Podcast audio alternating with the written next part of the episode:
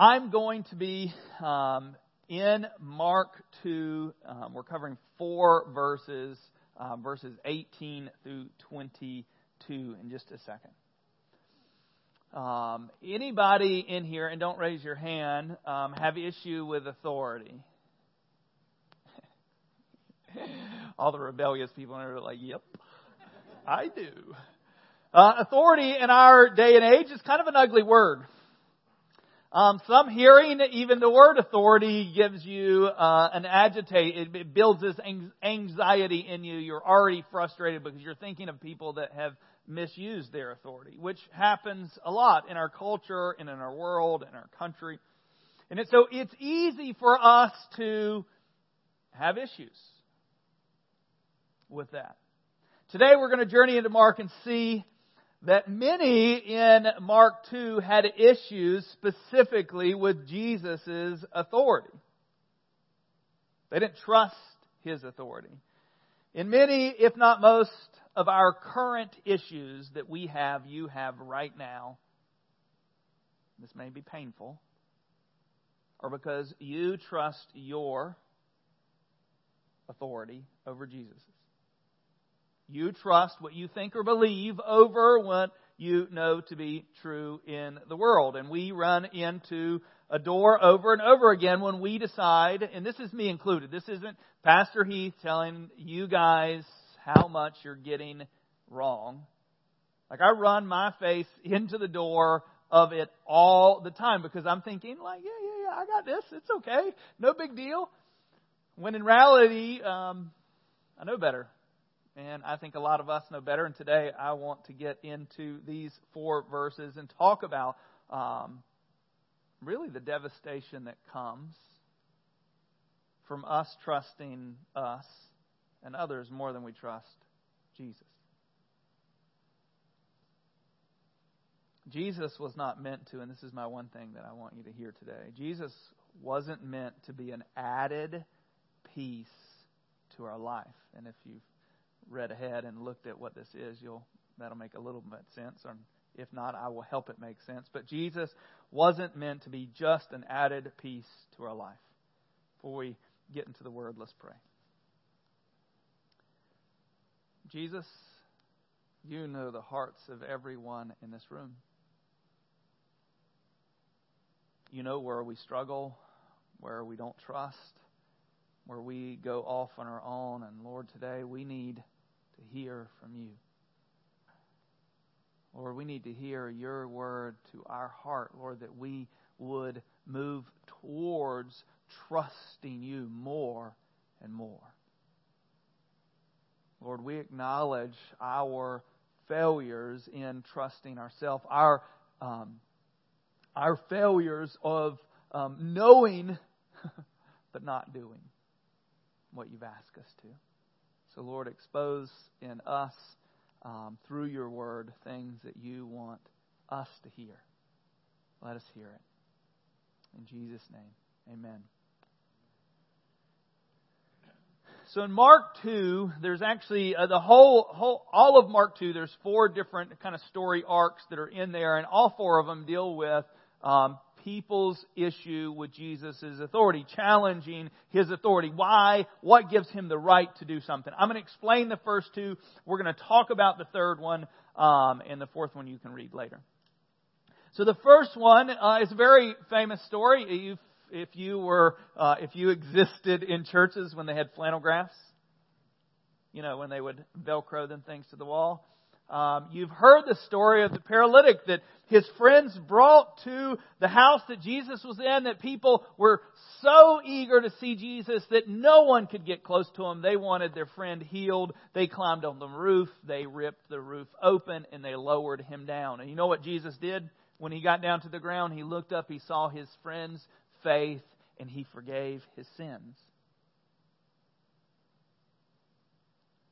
I don't know if you know this because we live 2,000 years after these events, and so many of us have um, kind of Jesus as our, our backdrop and Jesus' stories that are backdrop. We don't realize how big a deal it was for someone to come on to the world walking around in skin and forgive someone's sins. We think of it like that's what Jesus came to do. Well, in this day and age, the Pharisees and the Sadducees that heard that were like, oh, no, this is blasphemy. And you know what they did with blasphemy? They stoned you. This is the beginning of Acts 2. This is what he's doing. So, so he knows in his heart that this is the dialogue that's going on. There are little whispers in the back of the room like, who gives him the right to forgive sins? That is God's right. Not some traveling preacher. Jesus, knowing that this thought was going on in their head, he says, so that you will know that I have the power to forgive sins. I'm going to tell him to get up. And he says, Get up. And their paraplegic stands up, takes his map and it, mat, and it says at the begin, end of this little section, no one had seen this before. And so he leaves. And then the next story arc right after this is the calling of Levi, uh, which I read. I actually was going to preach on Levi. Um, I read tons of commentaries this week on whether Levi was really Matthew, Matthew, Levi. Um, I believe he was whether he is or not, it doesn't really matter. Um, but Levi was a tax collector. Jesus walks by, and if you haven't, and I, I'm, if you watch this and you're like, oh, whatever, there's some videos out there called The Chosen. If you've seen those, um, I'm not saying they're 100% biblically accurate, whatever. It is probably the most beautiful story arc. Brought me to tears seeing Matthew being called by Jesus. I mean, so Jesus walks by this tax collector, which we've talked about this even last week, that tax collectors were the most hated people of the day. Jesus walks by him, calls him to follow him. This is like a rabbi asking like a future, you know, a disciple to come and follow him, and he picks the one that no one would pick. And then right after that, Levi throws a party, invites all of his sinner friends, and they come, and Jesus eats with them at a table, which in this culture, to eat with someone was a big symbol of like connection, of approval. And Jesus was there eating with the sinners and the tax collectors and the Pharisees, which were always around, always watching Jesus. We're like, how can he eat with them? And Jesus has this famous line that says, you know, the sick or the well aren't in need of a doctor, that the sick are. That's what Jesus came for. So this leads us into Mark um, verse 28, or sorry, verse 18. And I'm going to make some speculations here that aren't, you know, they aren't solidified specifically in the Word, but it, it I think, makes it read a whole lot better in a sense that the conversation that's getting ready to be happening right now is about fasting. Fasting uh, in the Torah, there was one specific um, fast per year on the Day of Atonement. That was the one day that uh, biblically was you were supposed to fast. Uh, in this day and age, the Pharisees had added to that, and they had two days a week that they would fast. There's some speculations on what I read that literally the day that, I don't know, see, this is all here nor there. Um, the day that they're eating this dinner with the sinners and the tax collectors was potentially a day that they were supposed to be fasting. Whether it was or not, I don't know, but it makes this a whole lot more interesting. So in verse 18, it says, Now John's disciples, which is John the Baptist, and the Pharisees were fasting. Because that's what they did. And people came and said, so this wasn't necessarily the Pharisees asking this questions or disciples of John's asking this but people are seeing that John's disciples were fasting, the Pharisees were fasting, and so people came and said to him, Jesus, why do John's disciples and the disciples of the Pharisees fast, but your disciples do not. See, until the close of John's preaching, at this time he was in prison, it was the era of mourning, fasting, and preparation. With the presence of Jesus, it is now the era of celebration.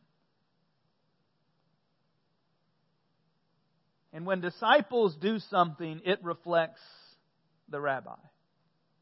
and the, when the disciples don't do something, it reflects the rabbi. And since Jesus' disciples weren't fasting, the conclusion would be that Jesus didn't make them, that Jesus didn't teach them that, that they're looking for some reason to discredit Jesus. Why would a good rabbi not have his disciples fasting like everyone else? And this is Jesus' response. And Jesus said to them, Can the wedding guest fast while the bridegroom is with them? And as long as they have the bridegroom with them, they cannot fast. The days will come when the bridegroom is taken away from them, and then they will fast in that day.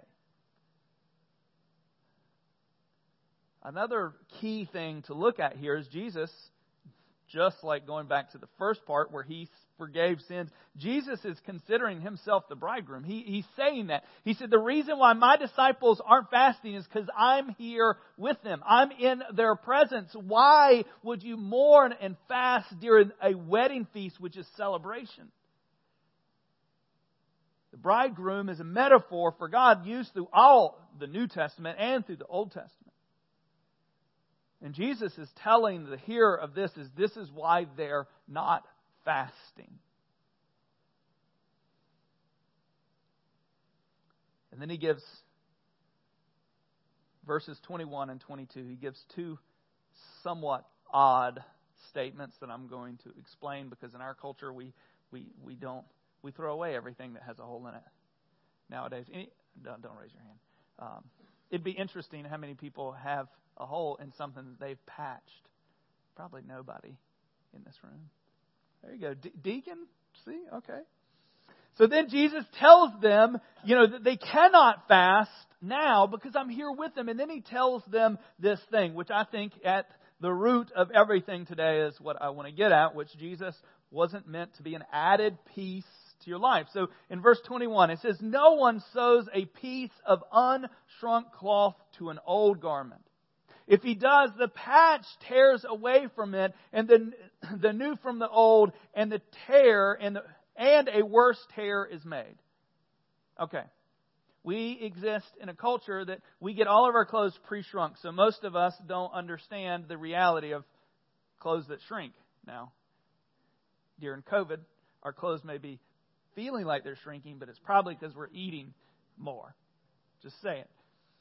But in this day and age, you would get cloth. The cloth that you have wasn't washed. It wasn't pre-shrunk. And so after you've had it for a while and you start wearing it out and that a hole comes or a tear comes, if you're going to patch it, he's saying you cannot patch it with a new piece of cloth that's going to shrink when you wash it before. And I know this seems like not a big deal, but in, in this culture, a set of clothes was very valuable. Most people didn't have a closet full of stuff when you go home today and you look through your closet of all these options that you have to wear, this culture, you had one or two if you were lucky. This is why when Jesus was being crucified, they were um, playing dice for his clothes. Clothes were very valuable because people didn't have them. So they would repair them. And so he's saying, hey, we cannot just add this little piece, this patch to it, and then it would be ruined. So if we add something to the old, this new thing, when they're washed together, it's going to it's going to make it worse. And then he tells them this in verse 22. It says, "And no one puts on new wine puts new wine into old skins. If he does, the wine will burst the skins, and the wine is destroyed, and so are the skins. But new wine is for fresh wineskins." Not anybody in this room, I'm assuming, has any wine in wineskins at your house. It's probably, if you're real classy, in boxes. if you're really, really classy, it's got a bottle with a screw top. And if you're really, really classy, you have to have a tool to get out this thing. I'm a wine connoisseur, you can tell. But in this day and age, they would, they would get a wine, they would get a skin, an animal skin, and be sewn together, to be prepared, and it would be unused. So they would put wine in it, and we don't know this either unless you make wine or um, brew beer. But fermentation process, it expands. So when they pour this new wine that's not fermented into this thing and they close up this wineskin, if it is a new wineskin that is, has the capacity to stretch, then it'll be maintained through the fermenting process. And then at the end, it'll be useful. But if you try to use that skin again to put new wine, once it's already expanded, what happens? It's all ruined. See, Jesus was unsettling the system the Pharisees had created and manipulated and made to their advantage. He, he was not going to come into the world and be a piece, a cog, another thing in it. He was coming to turn it upside down. See, in our culture, and I think it's real easy here in the South, um, Jesus becomes kind of something that we add to our life. You know, we're good Southern people, conservatives. Joking about that. Um, and we add Jesus to a component of our life. He, he becomes something that, you know, we add in our back pocket. If those that heard my testimony about when I got baptized when I was 16, I, I wanted to, you know, kind of check that box and make sure I got into heaven. So I got sprinkled because I was Presbyterian at the time um, and so that I would have access to God. And I think we treat Jesus like that. We add him to our life so that we can have some design benefit, where Jesus, just like these two examples, will not be added to our old broken life. He won't be just poured in. And, and I know you're like, well, we want to add Jesus to our life, but look at the metaphors here. We want to keep that old broken shirt and add Jesus to it. We want to keep that old, worn out wineskin and add Jesus to it. And let me just tell you, and just like I said at the beginning of my introduction, most of our challenges, most of our issues right now is because we're trying to do that. We're trying to add Jesus to our already broken, already chaotic life, thinking that He'll fix the issue. You know, if you add something sweet on top of, on top of something disgusting, it's still going to be disgusting. I almost said poop, but I shot away from it. It doesn't fix the issue. And this is what I think today, this morning, that I, I want to like settle in. Jesus is never going to be satisfied with a piece of you. And Listen to this. You're never going to be satisfied with just a piece of Jesus. It is us existing in two different places, which we cannot do.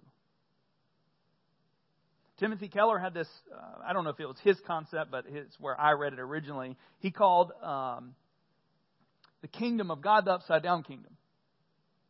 Everything that we think, you know, this normal kind of uh, pyramid of how things lead up. It's completely upside down. The least shall be the greatest, the first shall be the last. The tax collectors and sinners have access to the kingdom.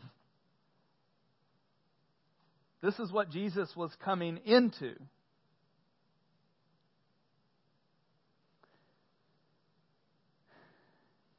But I want to and we're going to take communion. Hopefully, you didn't sit on this little thing that was in your seat and now your pants are stained. We're going to take communion in just a second. But I want to speak to this idea about Jesus having the authority to speak truth because he is truth. Period. And if you're existing in your world adding Jesus to it, it's going to be a frustrating life. And, I, and I don't, hear, hear me this, I'm not a health, wealth, and prosperity gospel preacher. Uh, I think that's a bunch of garbage. Because if you look at um, the disciples whom Jesus loved, the 11 that were left after Judas, uh, um, 10 of them died horrible deaths, loving, serving Jesus more, more wholeheartedly than anyone in this room ever will. And they died. Horrible deaths, being obedient to Jesus.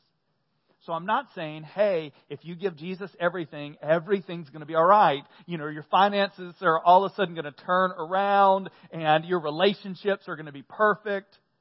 honestly, if we believe, which we do in spiritual warfare, if you begin to turn that leaf over, you can expect some challenge to it.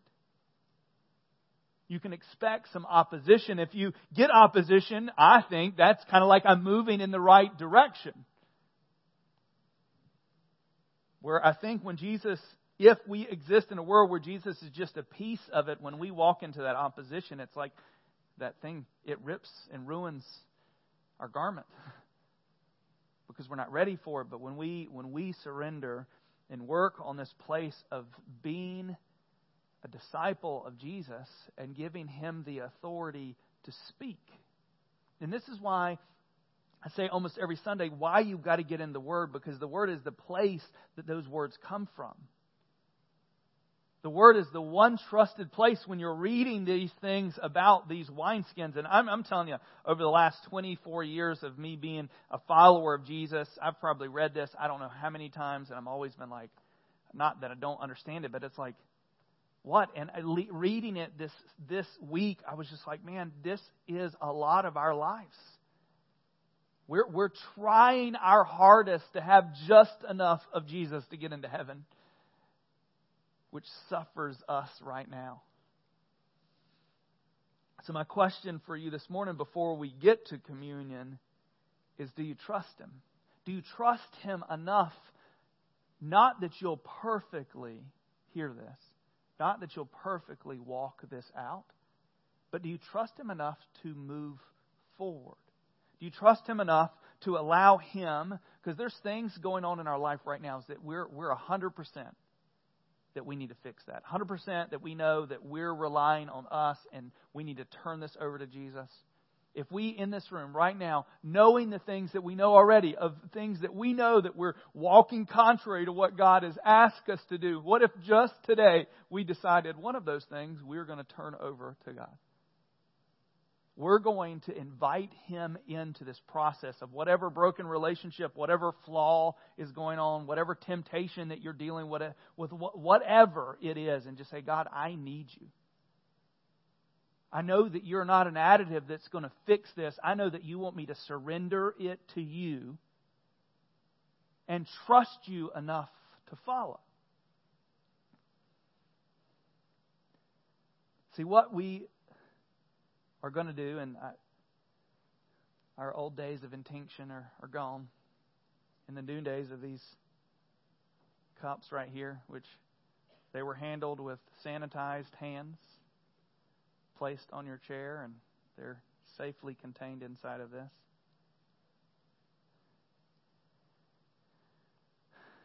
Communion is something that we do as believers. If you're not a believer, you can just leave it on the seat and no one's going to think poorly of you. But if you're a follower of Jesus, uh, Jesus did this as a reminder for you that you couldn't fix your problems. You could not save yourself. That we have, and this is why he says, do this in remembrance of me, because we need to remember and acknowledge over and over and over and over again that it was his work on the cross that saved me.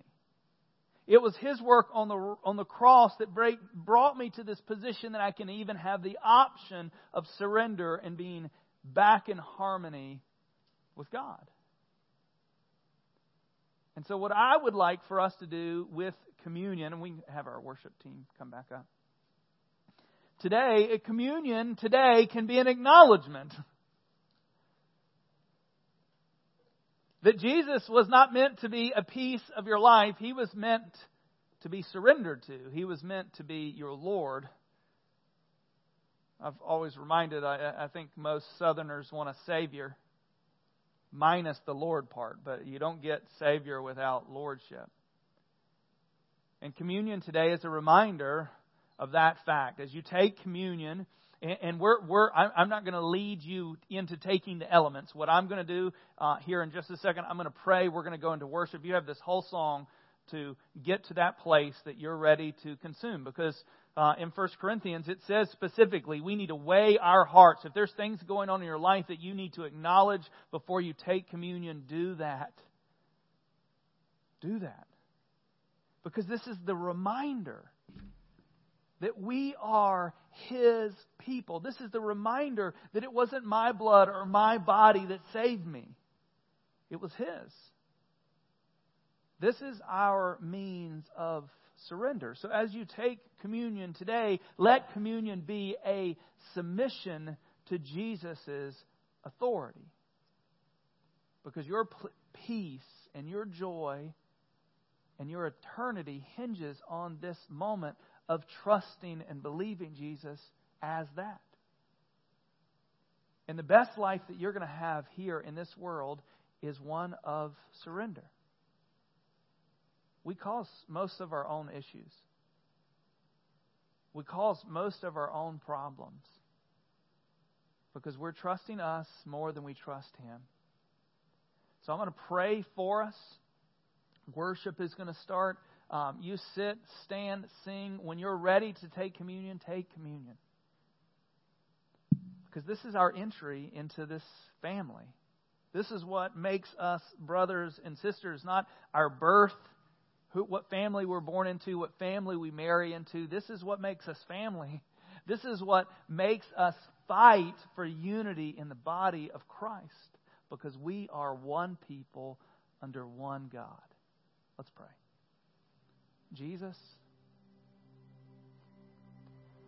Lord, you, you know in our own lives where we're struggling with this reality.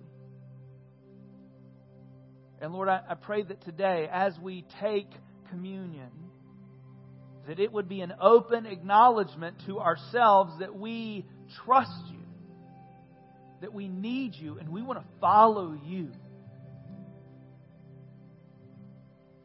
Our salvation comes solely from you. The one who entered this world willingly with obedience, walked out every single thing that was required, even death on a cross. So, Lord, we honor your sacrifice in communion and we acknowledge our continued need for you. Lord, change our hearts this week where we're openly walking contrary to what you've called us to do. Lord, help us with faith. Walk the other way. Lord, we love you. We are grateful that you did come for the sick. Lord, we're grateful that, like the, the tax collectors and sinners, now had a hope where they didn't before. Lord, let that hope rest in us that you came for me. You came from us in this room. Lord, be honored as we worship you. Pray these things in Jesus' name.